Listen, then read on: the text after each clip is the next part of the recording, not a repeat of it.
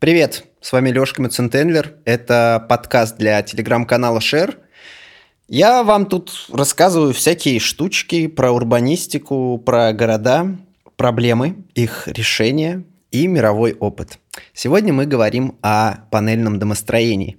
Откуда оно появилось, как превратилось из решения проблемы в саму проблему и что нам с этим делать.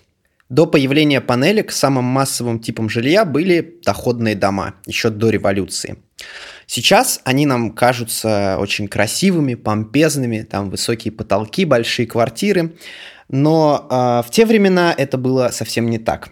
Строили их путем квартальной застройки, каждый дом примыкал стеной к соседнему э, и пытались э, выжить максимум из имеющейся земли. Именно из-за этого появились дворы-колодцы и так далее. В таких квартирах зачастую не хватало солнечного света, и на самом деле богатые люди э, особо не жили в таких домах, а скорее переезжали в особняки э, куда-то за город.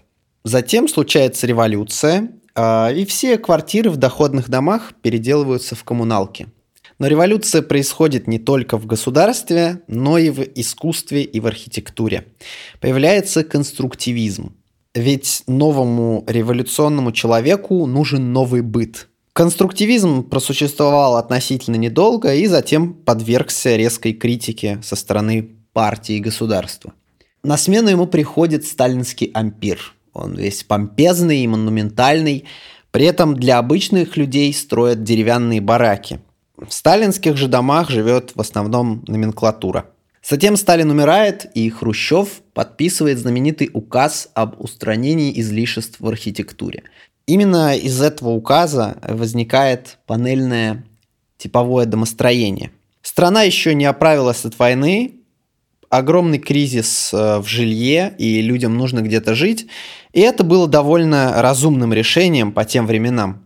В панельном домостроительстве есть что-то от конструктивизма. То есть функция важнее всех этих э, финтифлюшек и э, украшательств. Вот нужна тебе кухня, пожалуйста, 5 квадратных метров, достаточно. Нужен санузел совмещенный. Живите как хотите. И это было огромным прорывом, потому что если раньше рабочим на целую семью выдавали комнаты, и в одной комнате могли жить э, 10 человек, то сейчас семьям выдают квартиры. Все, собственно, невероятно рады этому. Темпы строительства просто колоссальные, ведь дома теперь собираются как конструкторы. А в Ленинграде как-то раз собрали панельный дом за 5 дней.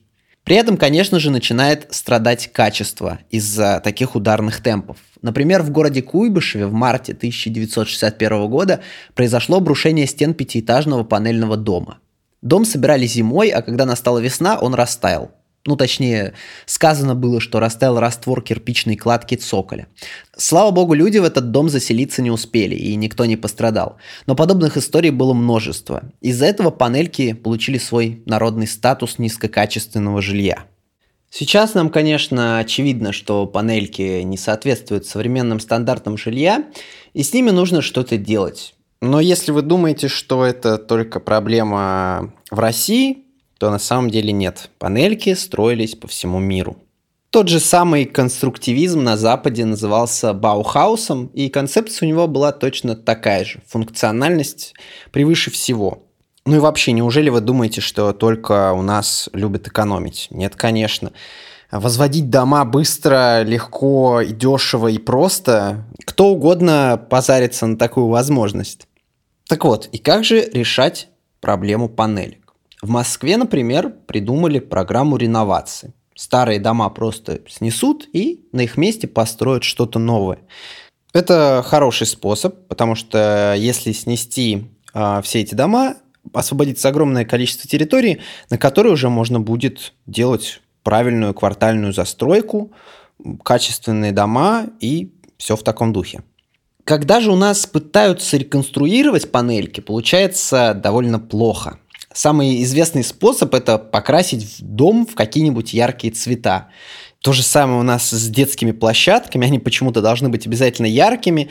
И вот чтобы сделать дом, а, как людям кажется, красивее, его красят просто в разные цвета. На самом же деле это просто визуальная оболочка, и она, в принципе, ничего не меняет. И на самом деле вам навряд ли захочется жить в таком доме, ведь он будет выглядеть довольно дешево за счет своей пестроты.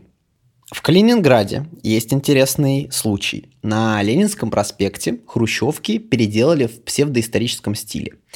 Выглядит, конечно, неплохо, но все еще довольно спорное решение. Все-таки мы живем в 21 веке, и довольно странно делать дома под старину, потому что это очень сильно бросается в глаза. Лучше все-таки реконструировать во что-то современное, там, как мне кажется. На самом же деле важно не то, как выглядят эти дома, а что у них снаружи и внутри. Качественно улучшить проживание в таких домах можно не с помощью украшения, а с помощью переформатирования территории. Например, на первом этаже со стороны улицы нужно делать магазины, со стороны двора убирать парковки, делать озеленение, создавать общественное пространство во дворе, там, поставить беседки, лавочки. Это намного важнее внешнего обустройства дома. То, как выглядит ваш дом, это дело десятое. Какая разница, как выглядит ваш дом, если у вас хорошая планировка, э, красивый подъезд и вообще вас все устраивает? Это как в той логической загадке что бы вы выбрали?